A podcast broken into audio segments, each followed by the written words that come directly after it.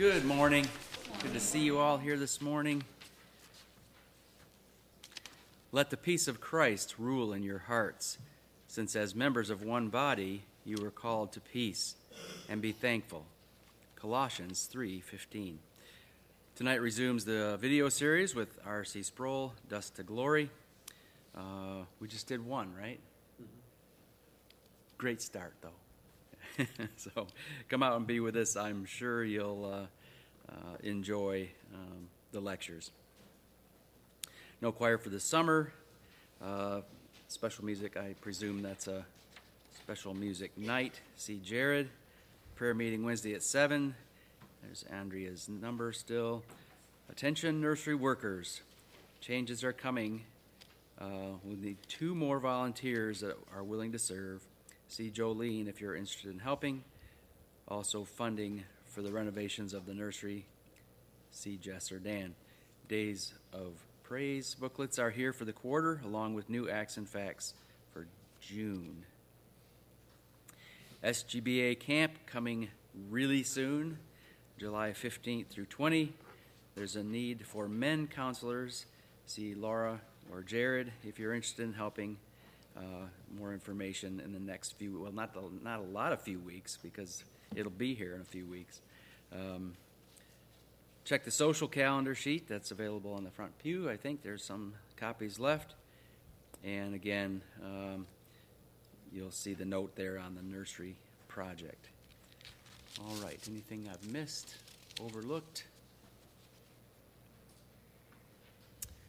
Our scripture for meditation this morning, First Chronicles 16, 7 through 36.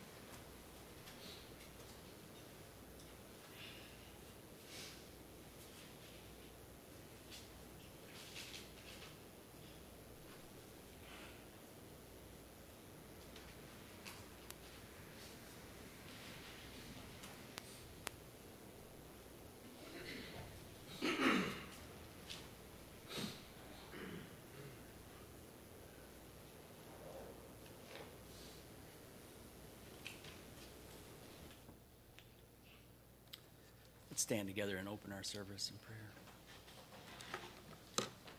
Phil, will you open for us today?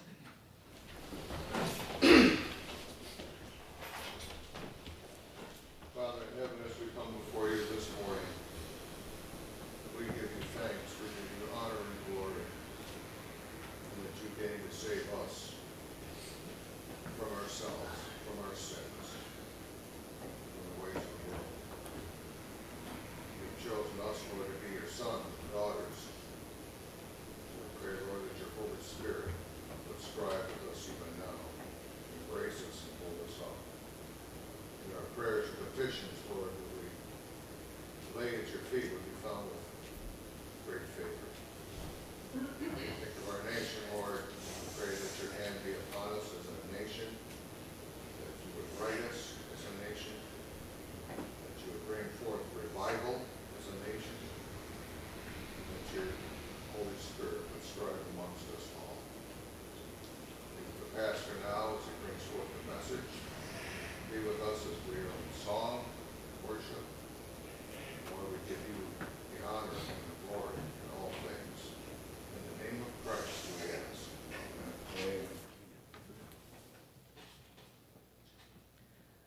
morning. Please take your brown hymnal and turn to number 556, 556 in the brown.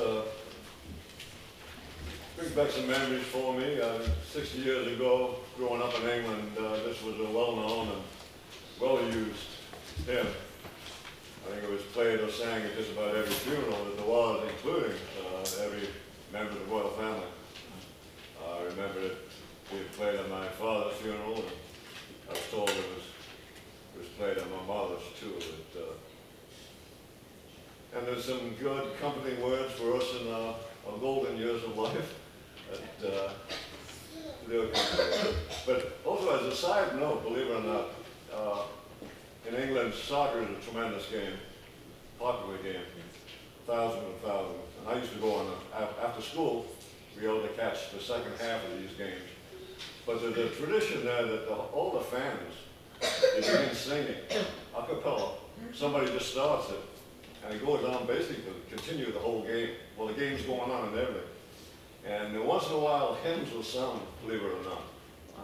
And I do remember this one being sang, being in the presence. Sad to say, that's when I think England was a, basically a Christian nation. I don't think we can say that anymore, but anyway, that was kind of long-winded, but uh, that's my reason. Good, good, good memories, thank you.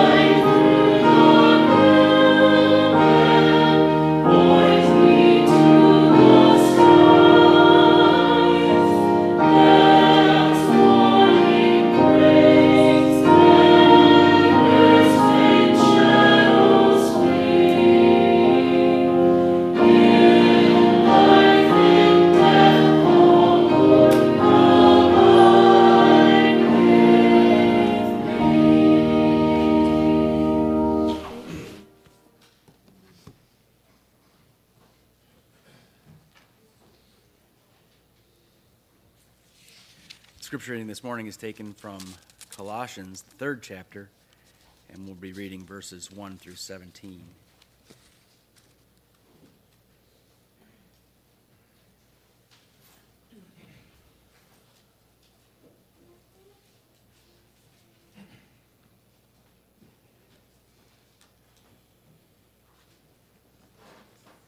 you please stand with us as we go through this? Colossians, the third chapter, verse 1 through 17, page 1834 in your Pew Bible.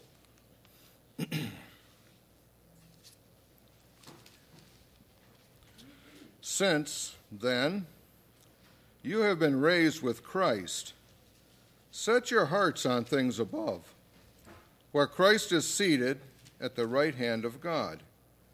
Set your minds on things above, not on earthly things. For you died, and your life is now hidden with Christ in God. When Christ, who is your life, appears, then you also will appear with him in glory.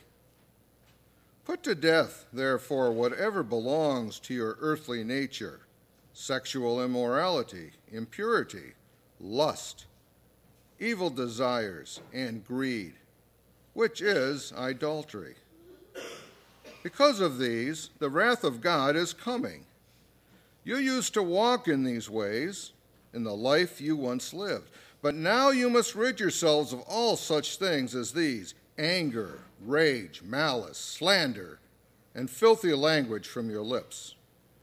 Do not lie to each other, since you have taken off your old self with its practices and have put on new self, which is being renewed in knowledge in the image of its creator. Here there is no Greek or Jew, circumcised or uncircumcised, barbarian, Scythian, slave, or free, but Christ is all and is in all. Therefore, as God's chosen people, holy and dearly loved, clothe yourselves with compassion, kindness, humility, gentleness, and patience. Bear with each other and forgive whatever grievances you may have against one another. Forgive as the Lord forgave you. And over all these virtues, put on love, which binds them all together in perfect unity.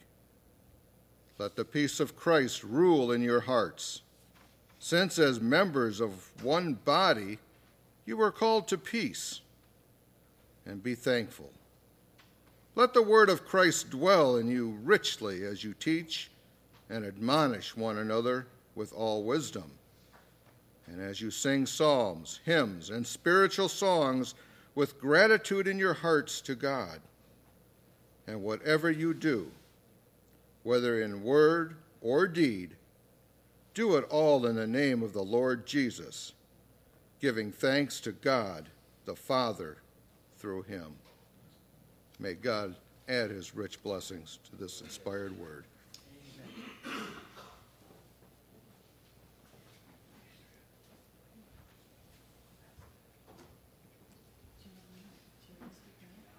Be seated.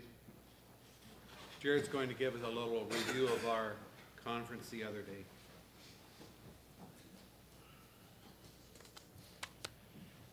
Good morning. How are you today? I'll try it again. Good morning. it's a good day, even though it's raining outside, right? It's a day the Lord has made. Uh, we were, Pastor and I were at uh, uh, the annual conference from the SGBA uh, this week. Uh, we went down Thursday, heard a message on Thursday night, and then all day Friday, and then they had one more rather lengthy session uh, yesterday morning, with followed with a question and answer. Um, and it was um, disciple making within the church. And this is just a little thing I brought back. Uh, the pastor Tim Potter from Grace Church of get the, get the, the city's name, Mentor, M E N T O R, and he's talking about disciple making. That's kind of a neat thing. Um, at any rate, he, we had heard him at the men's conference, some of you that went there, um, and he was able to this time kind of expand on, on what he was talking about. I want to read to you um, the verses he read at the beginning. Uh, it's Matthew 28, 16 through 20. Now the eleven disciples went to Galilee to the mountain to which Jesus had directed them. And when they saw him, they worshipped him, but some doubted. And Jesus came and said to them, All authority in heaven and on earth has been given to me. Go therefore and make disciples of all nations, baptizing them in the name of the Father and of the Son and of the Holy Spirit, teaching them to observe all that I have commanded you. And behold, I am with you always to the end of the age. Pastor Tim was talking about how we have probably the majority of churches have missed the Great Commission. We talk about making disciples, and how do we usually speak about it? We send missionaries, right? And we support missionaries. We send other people to do the disciple making when his whole thing was talking to us about no, you go and you make disciples, teaching them, and how we have probably sloughed off a lot of our responsibility uh, to some other person. Um, we talked also about the fact that it's often left to the, to the professional people because that's what our culture is about. We let the professionals take care of things. But Jesus' mandate uh, was to the people that were in front of him, and then that they were to make disciples, and they were to make disciples, and so on and so forth. And so we got hit pretty hard. In fact, uh, Pastor Schinkel, when he got up there at the end of the first session, his first words to us as, as a group was, ow.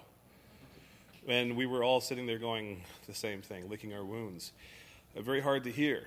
Because one of the things he said is if you're not making disciples, you're living in disobedience. Because this is Jesus' commandment to us. And Jesus also said, if you love me, you will keep my commandments. This is a big one. It's the last commandment before he's gone. And how the churches have missed this. Um, and then he decided uh, through the rest of the course to show us how it was enacted at his church. It is not a quick process. We have been so ingrained with Americanized worship. And, and, he was telling us that some of the people that he is going to work with in other countries have been trying to pattern their worship after ours. The problem with that is if our worship services and if our churches are dysfunctional, we're, we're spreading that onto other people. We're exporting American worship, and it's not necessarily biblical. Okay? So we have a great responsibility as the sending nation, at least in this point in history, to get our act straight. Um, and so he went through that and showed us how his church moved um, from one thing to another, being convicted of, of the sin that they had and making a change. And it didn't happen overnight, it took a long time, and they're still in the process. And what they have going, the things he was reporting to us as the men and women who were there at the conference, I could feel myself saying, that's what church should be about. That's what it should look like. Um, they meet together. Every person has somebody they're either discipling or they're being discipled by. There's always somebody they're working with in close context with. And uh, in our society, when you think about where we're headed, we're heading towards isolation, keeping our distance from people. We're in communication quickly, very fast, but we're not face to face. There's not many relationships that are deep and lasting. And the church is the stand as counterculture to that. So, he gave us some material, and I just want to read the back to you. Win one. Pray to see one friend come to Christ. Lead one. Every believer can disciple another. Follow one. Always have an older believer whose example you are following. And take one. Grow in your knowledge with one Bible study or class per year. Together. The idea is together. They study together. So it was it was very convicting, but it was also very neat to see what God had done in this particular church and how that's kind of spreading to other churches that he's uh, talking with. He was a very gracious speaker and um, wants to share his resources, has made ways from, from their church to send people for free to, to seminars that they're working on to try to do this. I was very encouraged by the way he spoke, and uh, I wish there were more people uh, that were able to hear this message. We will have the messages that he spoke um, readily available to Thornville. Uh, we'll have it up on our site very soon. It is already on the SGBA website. I encourage you to listen to them. I'll try to get some links for that going as the webmaster for both of those. Um, but I would just encourage us as a, as a congregation to, to take this idea in prayer. It's way, way it starts. Are we following the Great Commission? Or are we leaving it to the professionals? And when I say professionals, in our own church, we often think off that the pastor should be doing those things. Okay, but the mandate was to everybody. If you are my disciples, you will do these things. So we need to stop thinking along those lines. Take it as a matter of prayer, and let's see what God will do in our own congregation. Okay.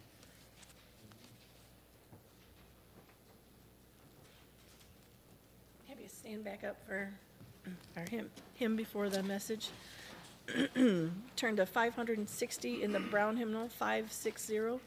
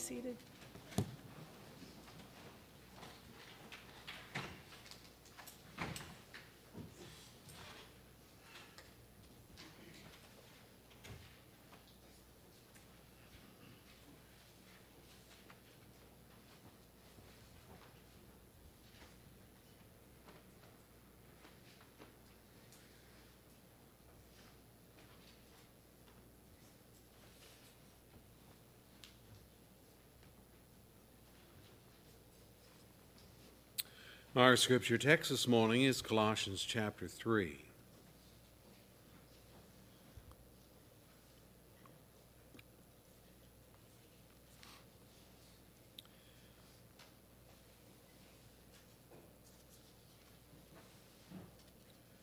In our last uh, look at Joyful Souls, which is our series, we looked at the joy of worship, and we discovered that God actually commands us to worship Him and Him alone, because apart from Him, there is no God. The word worship, both in the Hebrew text, if you're talking Old Testament, or the Greek text, if you're talking New Testament, both words mean to bow before in reverence and obedience. So it's to bow down.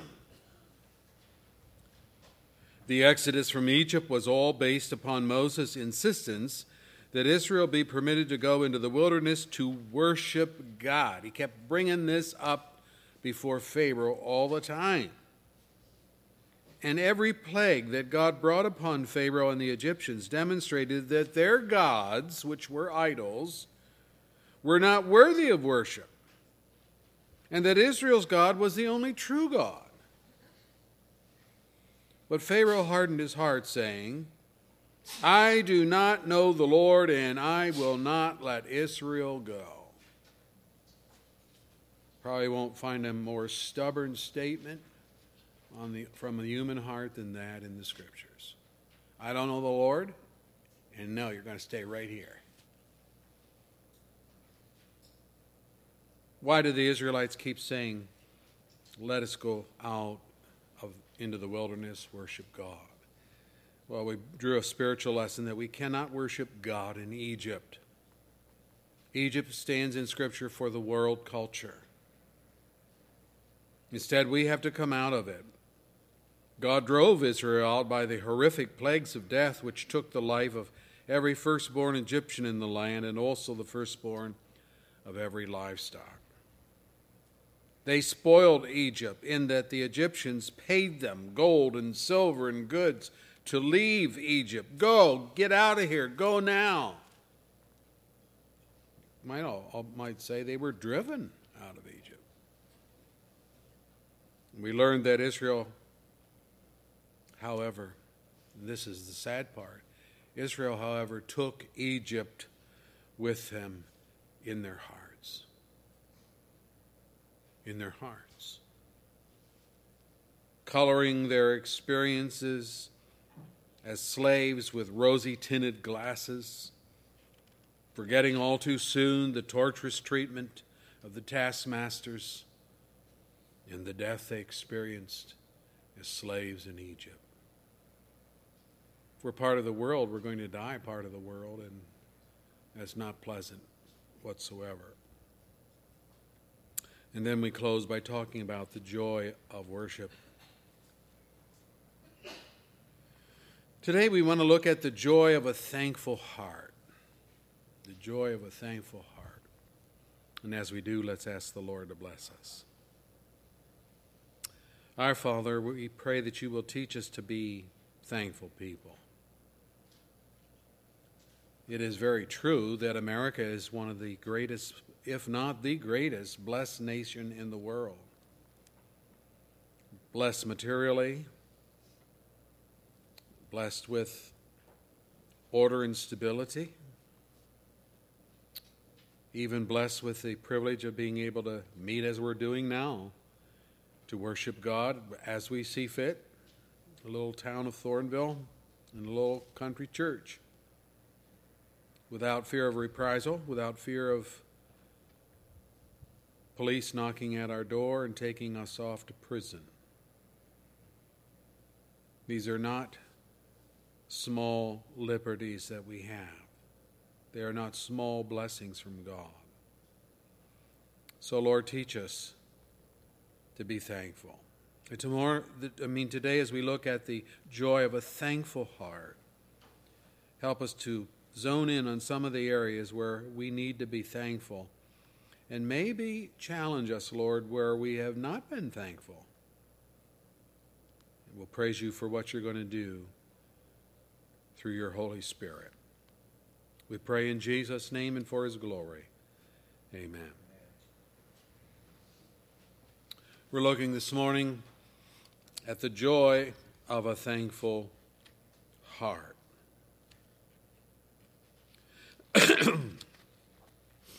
I could say it this way that thanksgiving breeds peace, and those at peace are thankful. It works together. Our text, Colossians 3, verse 15 says, Let the peace of Christ rule in your hearts, since, as members of one body, you were called to peace, and be thankful. And be thankful. Observe, Paul writes, Let the peace of Christ rule in your hearts. So here's the question Does God's peace rule in your heart?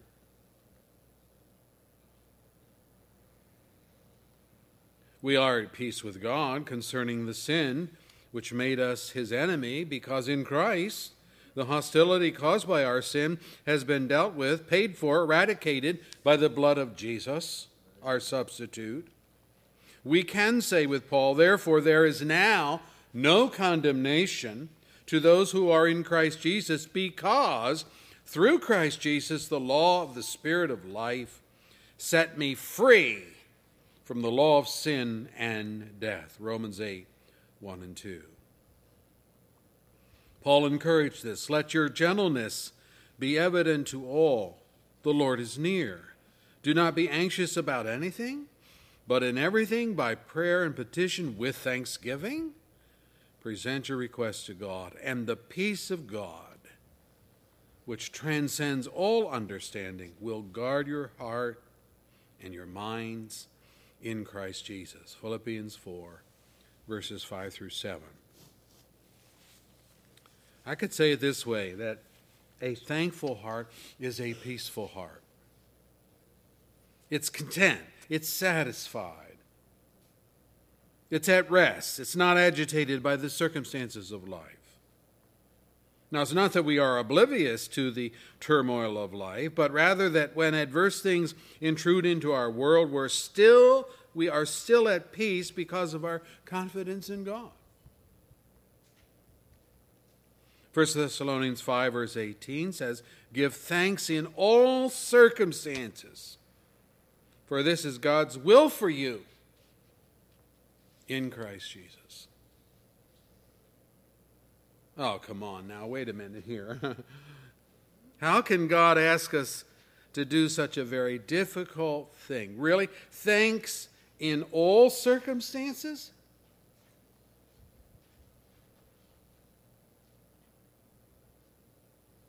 My cancer diagnosis? My pink slip notice at work that I'm going to be laid off? My rebellious son, my rebellious daughter who is on breakneck speed to destruction through drugs and lawlessness and crime. Really? Am I supposed to be thankful for those circumstances? the answer is yes, absolutely.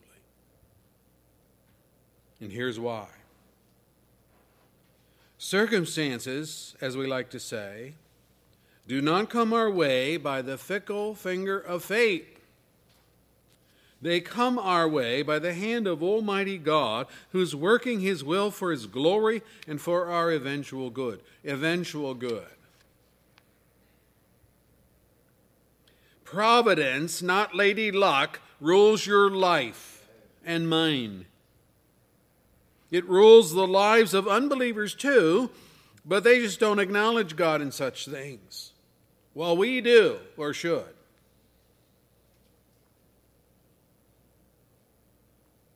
Job knew this when all of his children were killed in a day. When the house in which they were dining collapsed on them. It says he fell to the ground and he worshiped and he said, The Lord gave and the Lord is taken away. May the name of the Lord be praised. Say, well, then he didn't much love his children. No, no, you're missing the point. He loved God more. And he trusted God to do what was right. David knew this when his own son Absalom led a successful revolt against his kingdom, and he, David, was forced to flee Jerusalem, the capital city. Elijah knew this when Jezebel sent out her assassins to hunt him down, to try to kill him, because she didn't much like his preaching. The widow of Nain knew this when her only son died and she was left to mourn. Paul knew this when he prayed for deliverance of the thorn in his flesh, tormenting him, not only once, but three times, and God refused to heal him. Paul, the great apostle, unanswered prayer. Three times, unanswered prayer. What consoled his heart is God saying to him, My grace is sufficient for you. I'm not taking this away, but I will give you grace to endure. The people of the world will not be thankful for any of these kinds of adverse events because they have no appreciation for and no love of God. Rather, they may do and often do blame God for injustice in these things. They'll blame Him, but they won't thank Him. And they will not because they cannot. The Bible teaches that peace is a fruit of the Holy Spirit being in a person's life. Galatians 5, verse 22 the peace of God. But of the unbelieving, Isaiah writes, There is no peace, says the Lord, for the wicked. Isaiah 48, verse 22. They're always in turmoil of spirit. So when adversity comes, oh, they might get God into the dialogue, but it'll be to blame him or to curse him, but not to thank him. And that's the second point that ingratitude is the portion of a greedy and discontent heart. Much of the discontent that we see in the world these days, and especially in such countries as Italy, Spain, Venezuela, Greece, where people are rioting in the streets, vandalizing property, attacking government buildings and officials, is due to the entitlement mentality of their socialistic governments. See, what do you mean by that? Well, their countries are in trouble, financially, that is. Many of them are on the verge of complete bankruptcy. The country, the countries. Do their citizens care? Are they willing, let me ask that question, are they willing to pull together for the good of all? Oh, no, not on your life. They are rioting to keep the government checks coming. And they're willing to see the country fail if need be, as long as they get their check.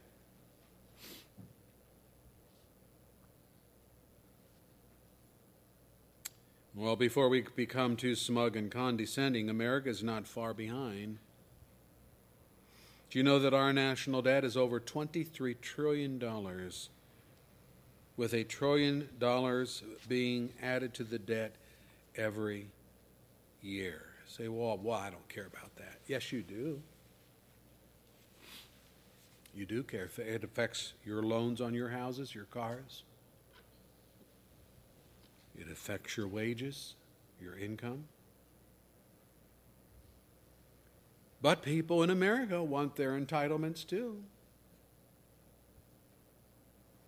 Worse, we expect the government to do more for us.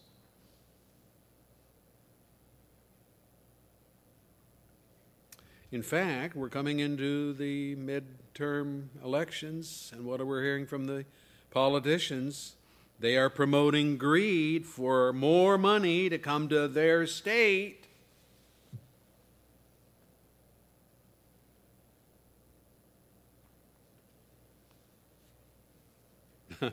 I have not heard one politician from a state say, you know, guys, we have we've got a surplus in our state. We don't need more money.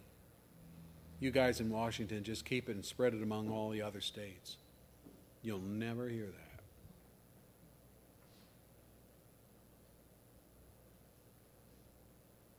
Let me tighten the noose a bit further by saying that the church is not immune from greed and discontentment.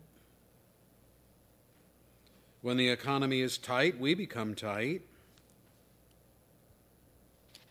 In the past, our church has, had difficulty with meeting budget. We have much to be thankful for.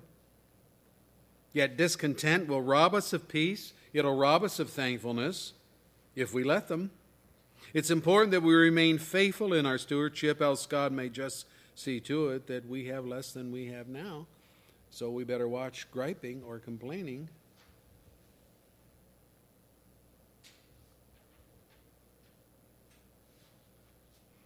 The writer of Hebrews puts it this way in Hebrews 13, verse 5 and 6 Keep your lives free from the love of money and be content with what you have.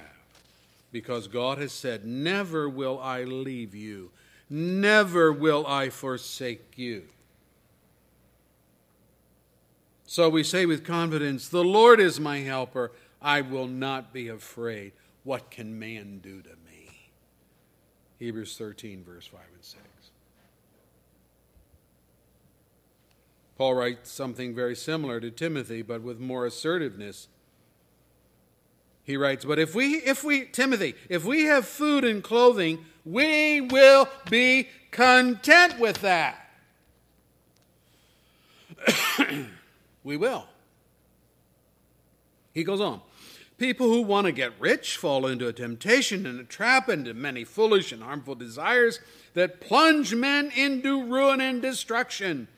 For the love of money is a root of all kinds of evil. And some people, eager for money, have wandered from the faith and pierced themselves with many griefs. 1 Timothy 6, verses 8 through 10. Young Timothy, you new pastor, pastor became pastor of the Ephesian church, being instructed by the Apostle Paul, watch out for greed, watch out for a love for money. You know, we're not the first people to be concerned about the future, and we will not be the last, but God has proven himself faithful to all who trust him time and time again. How many times must he prove his fidelity to his people before his people start to trust him in the area where we have all these concerns and anxieties?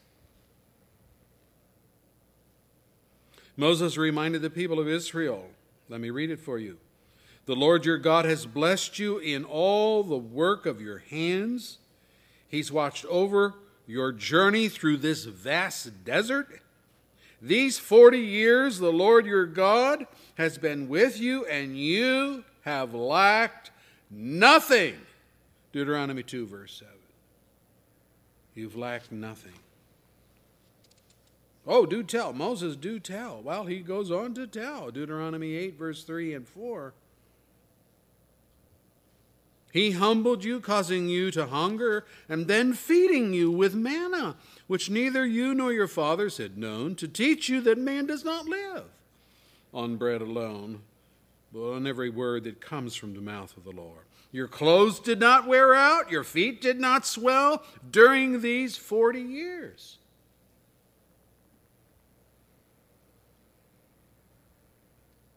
Tell us more. Okay. For the Lord your God is bringing you into a good land, a land with streams and pools of water, with springs flowing in the valleys and hills, a land with wheat and barley, vines and fig trees, pomegranates, olive oil, and honey, a land where bread will not be scarce and you will lack nothing, a land where the rocks are iron and you can dig for copper out of the hills. And when you have eaten and are satisfied, praise the Lord your God for the good land he has given you. Deuteronomy 8, verse 7 through 10. Anything else you can tell us, Moses? The Lord will keep you free from every disease. He will not inflict you with the horrible diseases that you knew in Egypt, but he will inflict them on all who hate you. Deuteronomy 7, verse 15. Do you know that in Moses' day, none of the pagan nations do anything about personal hygiene or germs? But God's law contained all kinds of healthful regulations. A sore with a white hair in it indicated an infectious disease. And the person was to be isolated. Let me read it for you. When a man has lost his hair and he's bald, okay, guys, he's clean. If he has lost his hair from the forefront of his scalp and has a bald forehead, he is clean. But if he has a reddish white sore in his bald head or forehead, it is an infectious disease breaking out on his head or forehead. Leviticus 13, verse 40 through 42. So they were alerted to this. Again, writes Moses, the priest is to examine the mildew and isolate the effective article that has it for seven days. On the seventh day, he's to examine it. And if the mildew has spread in the clothing or the or the woven or knitted material or the leather, whatever its use, it is a destructive mildew. The article is unclean. He must burn up the clothing or the woven or the knitted material of wool or linen or any leather article that has been contaminated in it, because the mildew is destructive. The article must be burned. Leviticus 13, verse 50 and following. Again, he led you through the vast and desert wilderness that thirsty and wasteless land with its venomous snakes and scorpions. He brought you water out of the rock. Deuteronomy 8, verse 15. Or again, listen to this one. Designate a place outside the camp. Think outhouse. Designate a place outside the camp where you can go to relieve yourself and as part of your equipment have something to dig with, and when you relieve yourself, dig a hole and cover your excrement. Deuteronomy 23, verse 12 and 30. Say, oh, you mean that's in the Bible? Well, I just read it. It's in the Bible. Brethren, there are tons of scripture, tons of scriptures advocating washing of the body, washing of the clothes, washing of utensils before you use them to cook, washing before re entering the camp after a quarantine. What was God doing? He was taking care of them and their future.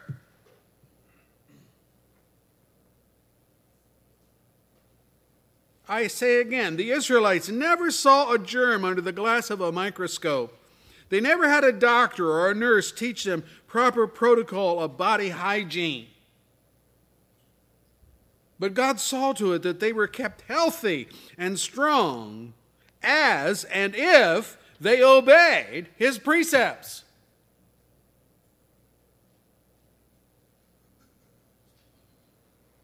And by the way, the other nations knew nothing about any of this. This kind of personal hygiene. I suppose they learn by trial and error, like people do. But here's a God, God, God of Israel, is actually instructing them and doesn't always tell them why they must do these things. He just says, you know, wash, clean your clothes. Somebody's having trouble with a disease, send them outside the camp for a while, have the priests observe them X number of days, and so on. If this kind of a sore develops, you need to do this or that or what's. He doesn't necessarily tell them all of the details, just tells them to do it, and they had to trust God. What is more, they, like us, were warned about greed and discontentment. I would say the moral diseases that all mankind faces, not just the physical. You all remember the account of Achan and how he stole some of the booty from the victory of Israel over Jericho. Because it was the first triumph, God claimed the booty for himself, a tithe from the first fruit of victory. What you might not remember is that Achan's greed and contamination, or, excuse me, I said it wrong. Achan's greed contaminated the whole country, the whole camp. Let me read it for you. Joshua 7, verse 11 and following. Joshua says, Israel, not Achan, listen to this Israel has sinned They have violated my covenant, which I commanded them to keep. They have taken away some of the devoted things. They have stolen. They have lied. They have put them in their own possessions. And that is why the Israelites cannot stand against their enemies. They turned their back and ran because they have been made liable to destruction. I will not be with you anymore unless you destroy whatever among you is devoted to destruction. Joshua 7, verse 11 and 12. What is God saying? He's Achan's greed implicated all the Israelites. And his sin brought judgment on all of Israel. God did not just single out him for punishment. The armies of Israel were defeated, and the men, there were men that died on the assault of Ai because of Achan. So may we be warned and may we repent of those times when we, like Achan, have robbed God to pad our own little bank account. This shows an unbelieving, but more importantly, an unthankful heart. An unthankful heart. Me first. Me first. Then God, maybe. Me with the cream of the crop, God with the leftovers. The very reversal of what the scripture teaches concerning the stewardship of both our gifts and our resources. Now, what are some of the ways to express thanksgiving to God? Number one, I've listed music. Music. The psalmist says, You turned my wailing into dancing. You ever seen these Oriental people sometimes when they they wail at funerals. But the psalmist is saying, You turn my wailing into dancing. You remove my sackcloth. You clothe me with joy, that my heart may sing to you and not be silent. O Lord my God, I will give you thanks forever. Psalm 30, verse 11 and 12.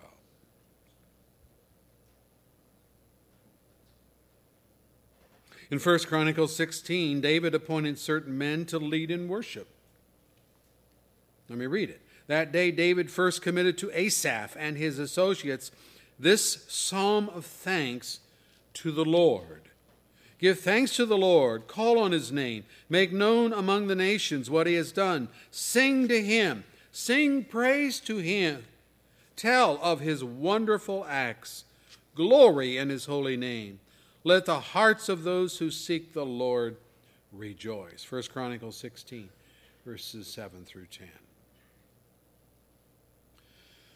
10. you might respond to say, well, they were professional singers and musicians.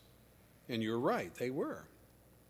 But their role as the professional singers was to lead the people in worship, and here it is Ascribe to the Lord, O families of nations, ascribe to the Lord glory and strength. Ascribe to the Lord the glory that's due his name. Bring an offering and come before him. Worship the Lord in the splendor of his holiness. Tremble before him, all the earth. The world is firmly established, it cannot be moved. 1 Chronicles 16, same chapter, verses 28 through 30. Our own text, Colossians 3. Look at verse 16. Let the word of Christ dwell in you richly as you teach and admonish one another with all wisdom, and as you sing psalms, hymns, and spiritual songs with, what's the next word? Gratitude in your hearts to God. Whatever you do, whatever in word and deed, do it all in the name of the Lord Jesus, giving thanks to God the Father through him. Colossians 3, verse 16 and 17. Our singing that we do in our songs, song times, and so forth, is to express gratitude from the heart. Thanks to God for his goodness. The Psalms were Israel's hymn book. Their longings, their aspirations, their fears, their joys, it's all in there. And our hymn book consists of the same set to music. What I'm saying is that God isn't looking for professionally trained soloists, just thankful people singing from their hearts. That's what He's looking for. We can thank God in our music.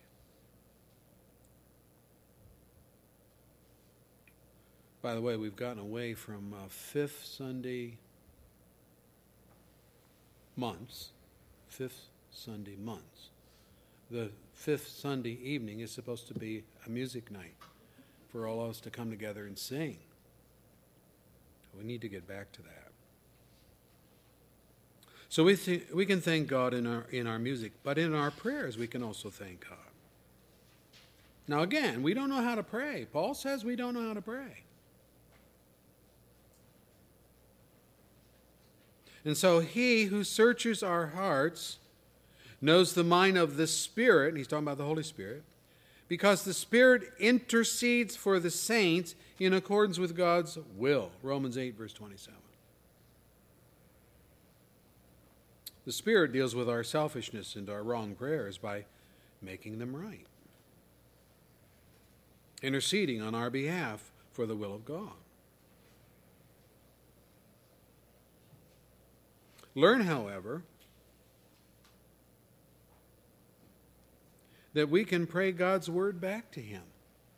And you're always safe praying God's word back to Him because it's His word,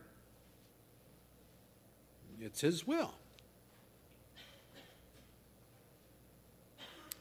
What do we learn about prayer in the Bible? Well, one dominant trait is thanksgiving. Thanksgiving. An edict went out for, from the king in Daniel's day forbidding the people to pray to God. Can you believe that? Well, it's coming to America. You can be sure there eventually. An edict that says to the people of the country, you cannot pray.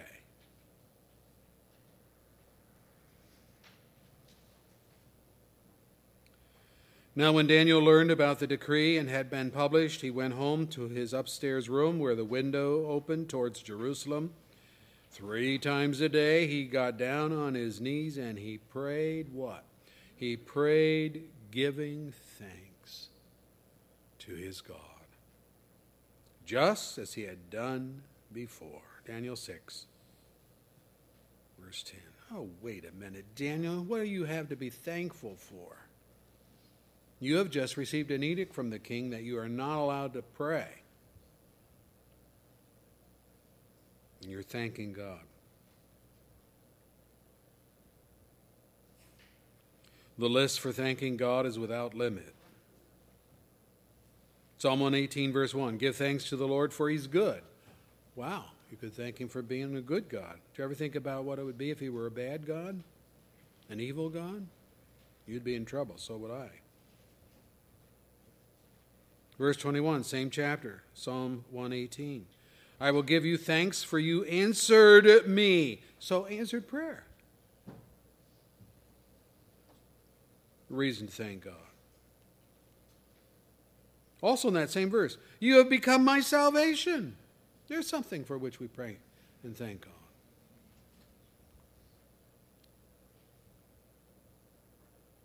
Moving on to Psalm 136 Give thanks to the God of gods, his love endures forever.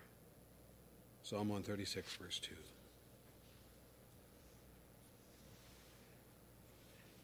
Jesus taught by examples, seating the people on the ground, taking the five loaves and the two fish. He looked up to heaven and he gave thanks and broke the loaves and then he gave them to the disciples, and the disciples gave them to the people. Matthew 14, verse 19. Prayer and thanks for his to God for his bounty.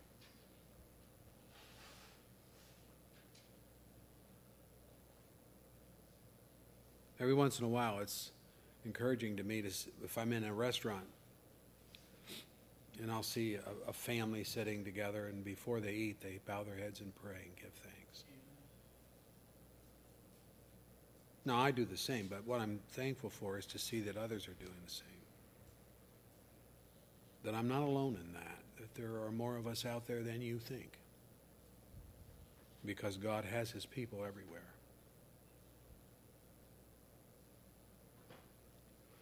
So we thank God in prayers. We say the words, yes, but we express thankful thoughts.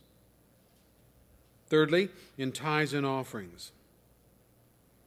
God's promise for Jeremiah to Israel was this the sounds of joy and gladness, the voices of a bride and a bridegroom, and the voices of those who bring thank offerings to the house of the Lord, saying, Give thanks to the Lord Almighty, for the Lord is good. His love endures forever. For I will restore the fortunes of the land as they were before, says the Lord. Jeremiah 33, verse 11. You ever think of that? That your offering is a thank offering to the Lord. say, well, I don't have much. No, maybe you don't, but you have something. A tenth is all that God is requiring. An offering is you volunteering above the tenth. It's your way to thank God for His goodness and to promote the gospel of grace. We all have something for which we can give.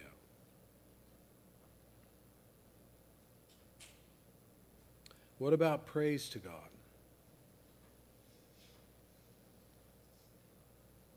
Isaiah says, Surely God is my salvation. I will trust and not be afraid. The Lord, the Lord is my strength and my song. He has become my salvation.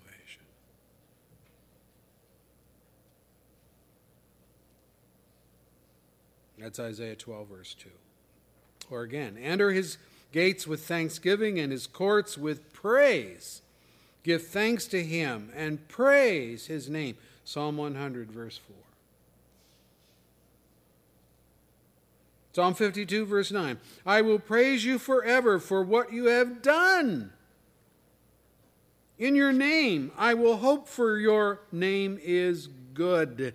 I will praise you in the presence of your saints.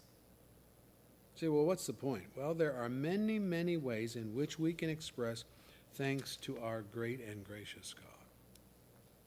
Our giving, we can praise Him. In our singing, we can praise Him.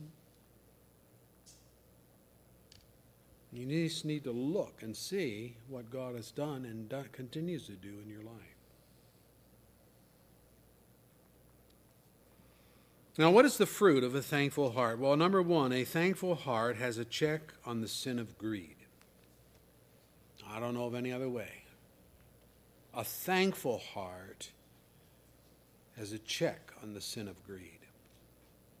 Well, what is greed? Well, when we say of a business baron, so and so is a greedy man, what do we mean?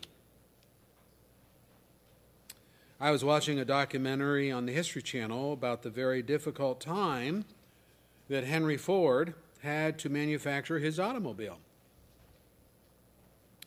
It seems, and I didn't know this, but it seems there was an automobile cartel in America that had a stranglehold on manufacturing. And the cars they produce were luxurious cars driven by chauffeurs, whereas Ford wanted to produce an automobile for the average citizen. His design was simple, but more importantly, his plan was simple for an assembly line dramatically dropping the cost of the cars. He had little startup capital, but he still had to fight in court because the cartel intended to impose a royalty, get this now, a royalty owed to them on every car he produced. so, like, like they were saying, you have to get our permission to produce cars. We are the car people. You have to come to us to produce cars. Oh, you don't want to come to us? Well, then you have to pay a royalty to us for every car that you produce, which, of course, I want you to think about that. wouldn't that have driven the car up to the price of their cars? And it would have bankrupted. Providentially, providentially. It was at this very juncture in our history when the judicial system was taking Rockefeller to task for his monopoly of the oil production, taking J.P. Morgan to task for his stranglehold on Wall Street financiers, taking our Andrew Carnegie to court for his sole control of the steel industry. These were all manufacture barons.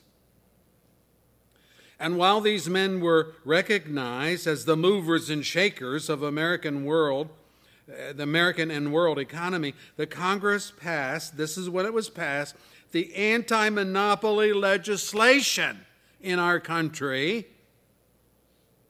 And they did this citing what? Greed as the reason for the legislation. Good for them. Ford's lawsuit was in the courts at this very time, and so he won against the auto cartel, and the rest, as you know, is history. What is greed? well, the Greek word for greed means the desire to have more. Okay, I'm read on the desire to have more, along with the willingness to say or do whatever is necessary to get more. Oh.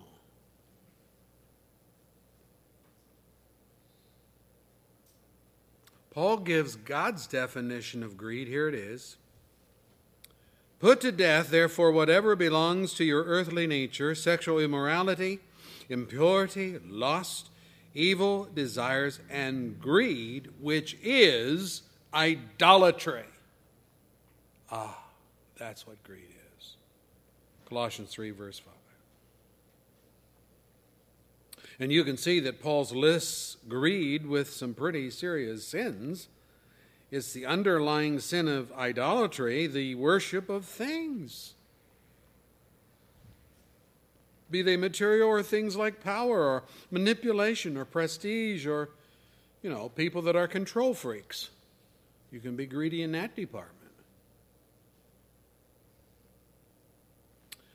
Thankful hearts, however, have a check upon the sin of what James says. What causes fights and quarrels among you? asked James. Don't they come from your desires that battle within you? You want something. Yeah, there it is. But you don't get it. You kill and covet, but you cannot have what you want. There's the problem. You quarrel, you fight. You do not have because you do not ask God. Oh, and when you ask, you do not receive because you ask with wrong motives. What's the wrong motive? That you may spend what you get on your own pleasures. Well, that's a neat thing for prayer. We just pray for things that are going to satisfy my pleasures.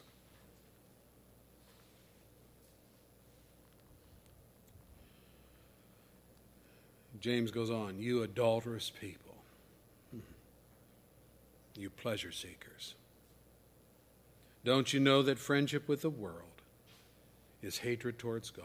And anyone who chooses to be a friend of the world becomes an enemy of God. James 4, the first four verses. Greed is the way the world functions. There's no dependency on God. It's every man for himself, taking, stealing, manipulating the circumstances so that they come out on top. That's all part of a greedy heart which is itself an evidence of an unthankful heart.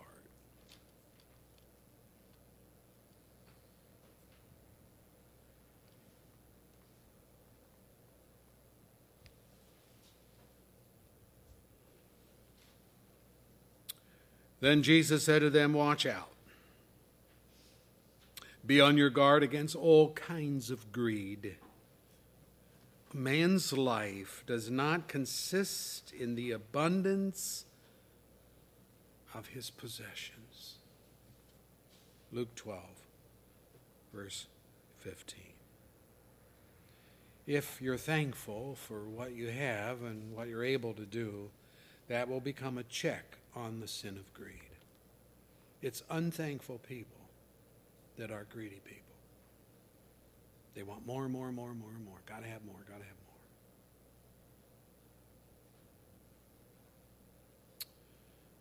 And that's my next point is a thankful heart is a content heart. Thankful heart is content.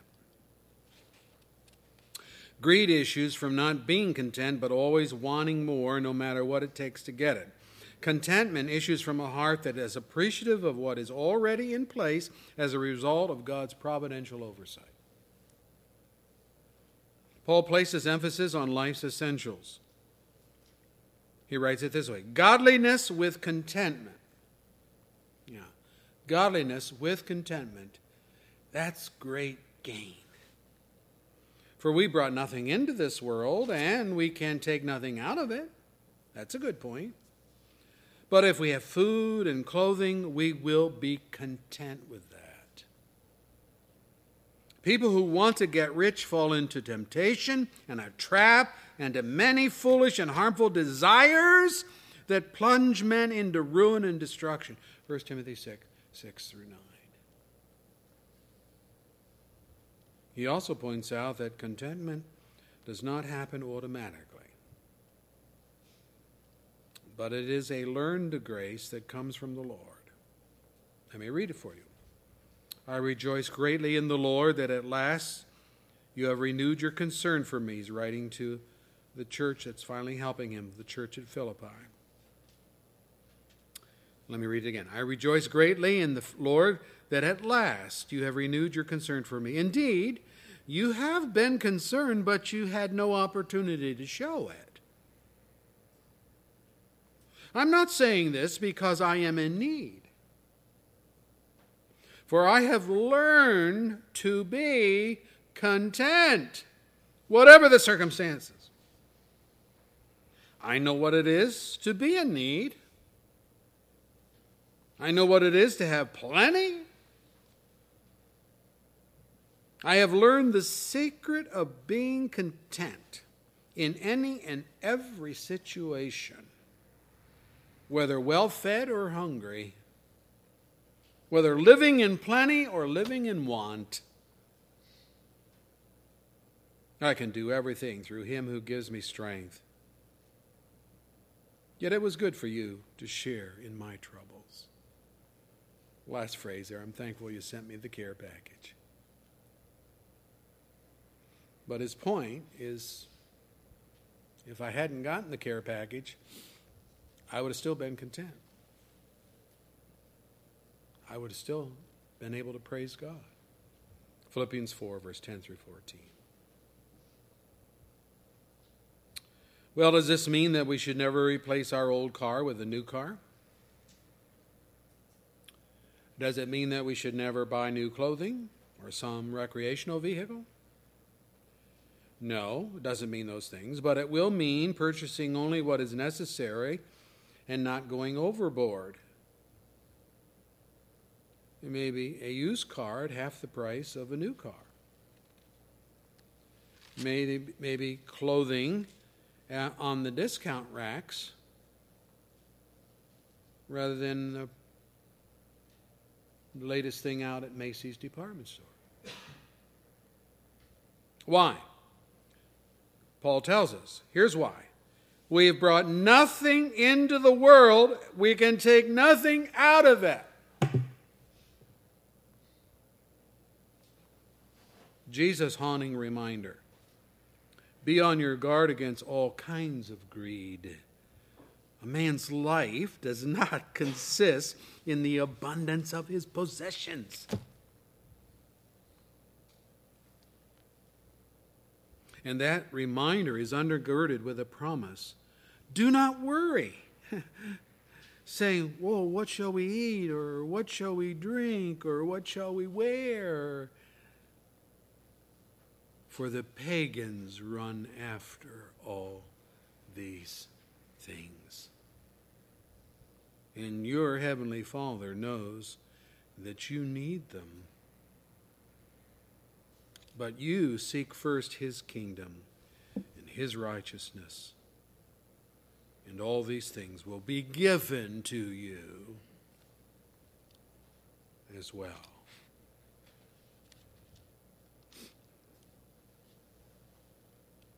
A little private note here. Donna was always commended for dressing very well. She had nice clothes. She believed that she had to dress professionally because of her position as the director of the center. What most people don't know is where she got her clothes. She got them from Goodwill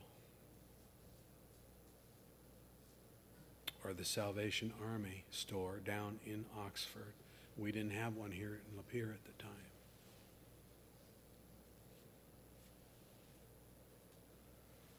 Why would you drive down to Oxford to buy clothes at a used store? Well, she had a brain on her shoulders. The Oxford area, as opposed maybe a little bit, opposed to the Lapeer area, is full of professional people. say, well, what's that got to do with anything? It means that they would take their wardrobes into the, the Salvation Army and donate them there. Name brand dresses, skirts, blouses, you name it, they would go there. So Donna could buy Macy type clothing for pittance and still look good. Oh, that Donna Luke, she must be making good money. Fred must be really rolling in the cash. Look at the way she dresses. Yeah.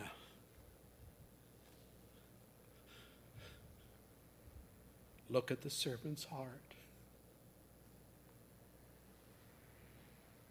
And understand how she dressed.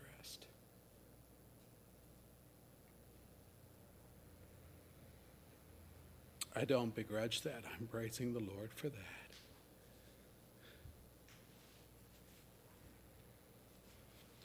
I could have been married to a woman that I don't care what you say. I'm heading to Hudson's. I'm heading to Macy's. I'm heading here, there, everywhere. I'm buying new off the rack.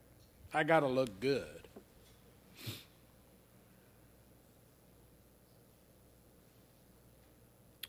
What is, is it that you're living for?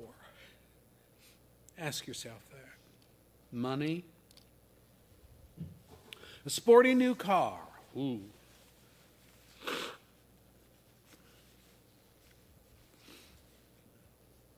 I was visiting in New York and I had a relative, and he comes zipping into the driveway in his sporty new car.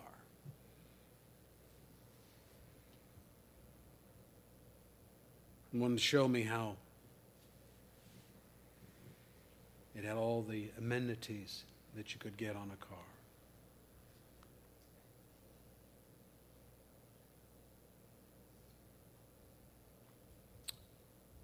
All of these things should be of secondary concerns. You want it from the lips of Christ? Here it is. What good will it be for a man if he gains the whole world, yet forfeits his soul? Or what can a man give in exchange for his soul? Matthew 16, verse 26. What are you living for? Okay, well, I got money in the bank.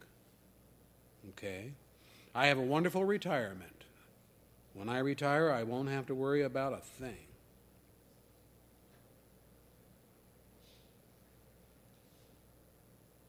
Uh, when you die, where are you going to spend eternity? Where are you going to spend your retirement from this life?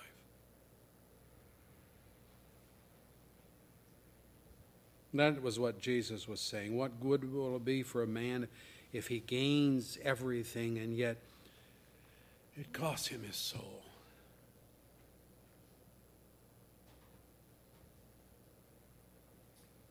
A thankful heart is a contented heart. Agur's prayer, Agur, how'd you, how, how'd you like to have that name? Agur McLeod, George. A G U R. Here's his prayer. I'm so thankful. It's in the Proverbs, chapter 30, verse 7 and following. His prayer is worthy of our contemplation. Here's what he prays Two things I ask of you, O Lord. Do not refuse me before I die. Okay, what's your two things? Number one, keep falsehood and lies far from me. Make me an honest man. Make me a righteous man.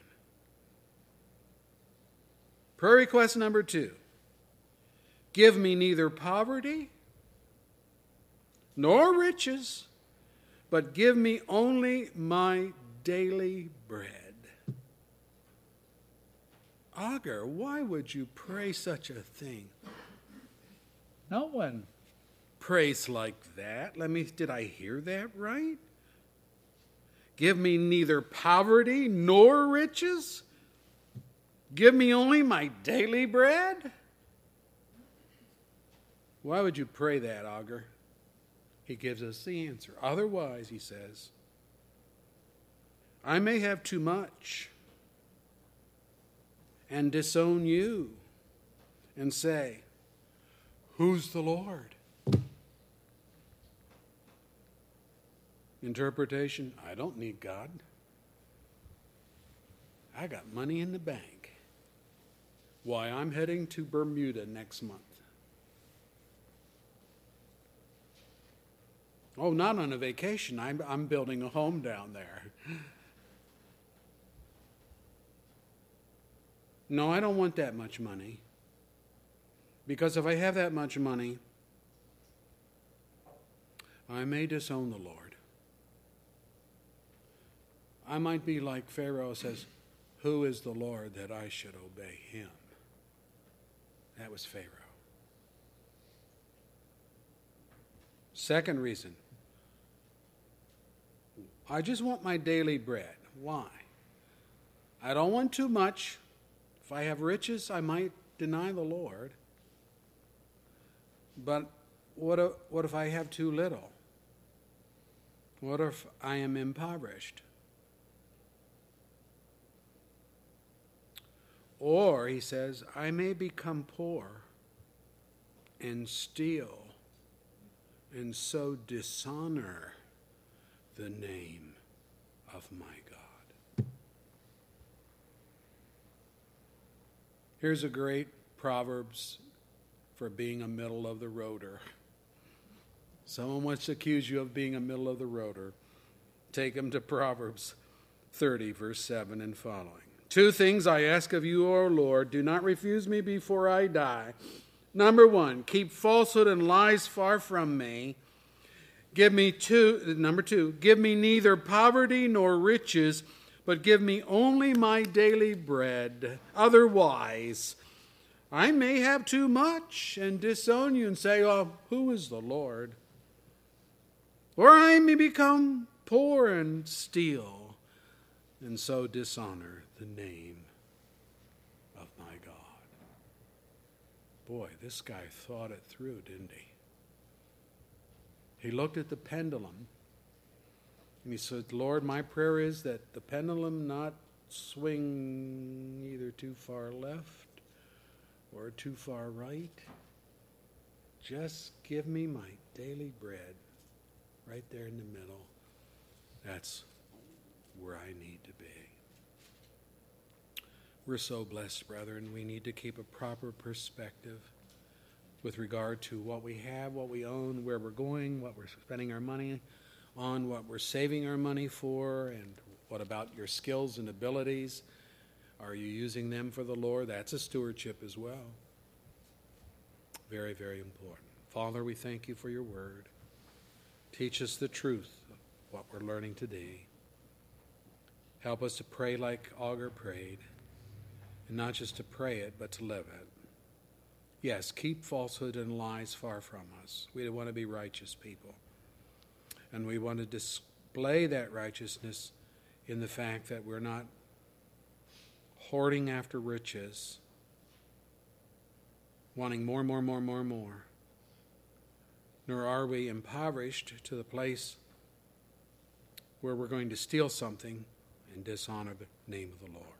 We need to be work, working people, energetic, earn our own keep, and have something of a surplus, writes Paul, that we might be generous and give to others.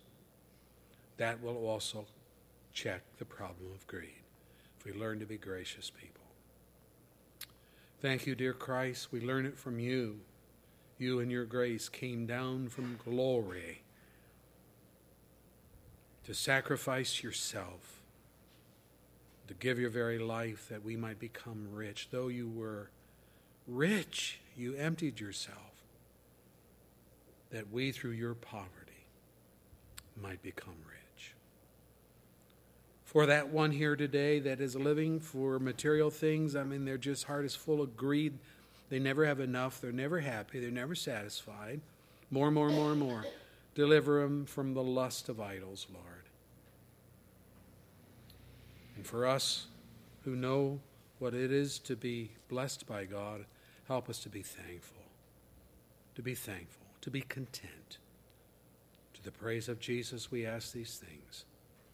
Amen. Our closing hymn is from the Brown Hymnal number 557. 557.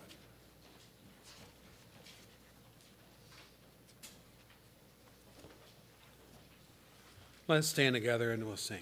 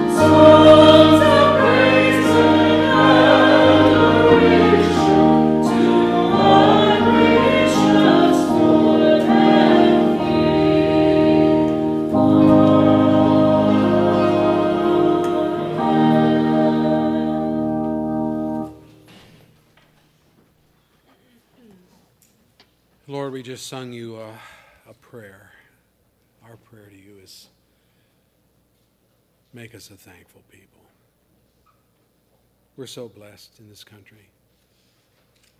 We need to be thankful. Whatever you have, whatever you can do, whatever your abilities, whatever your propensities, all of those things are gifts of God.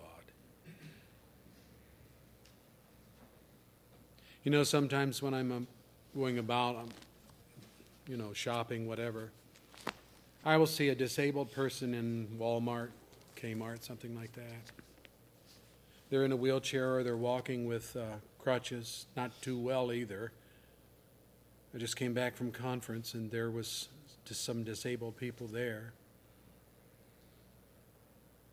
I don't have pity, but I say, Lord Jesus, thank you for what you've done for me. What you've done for me.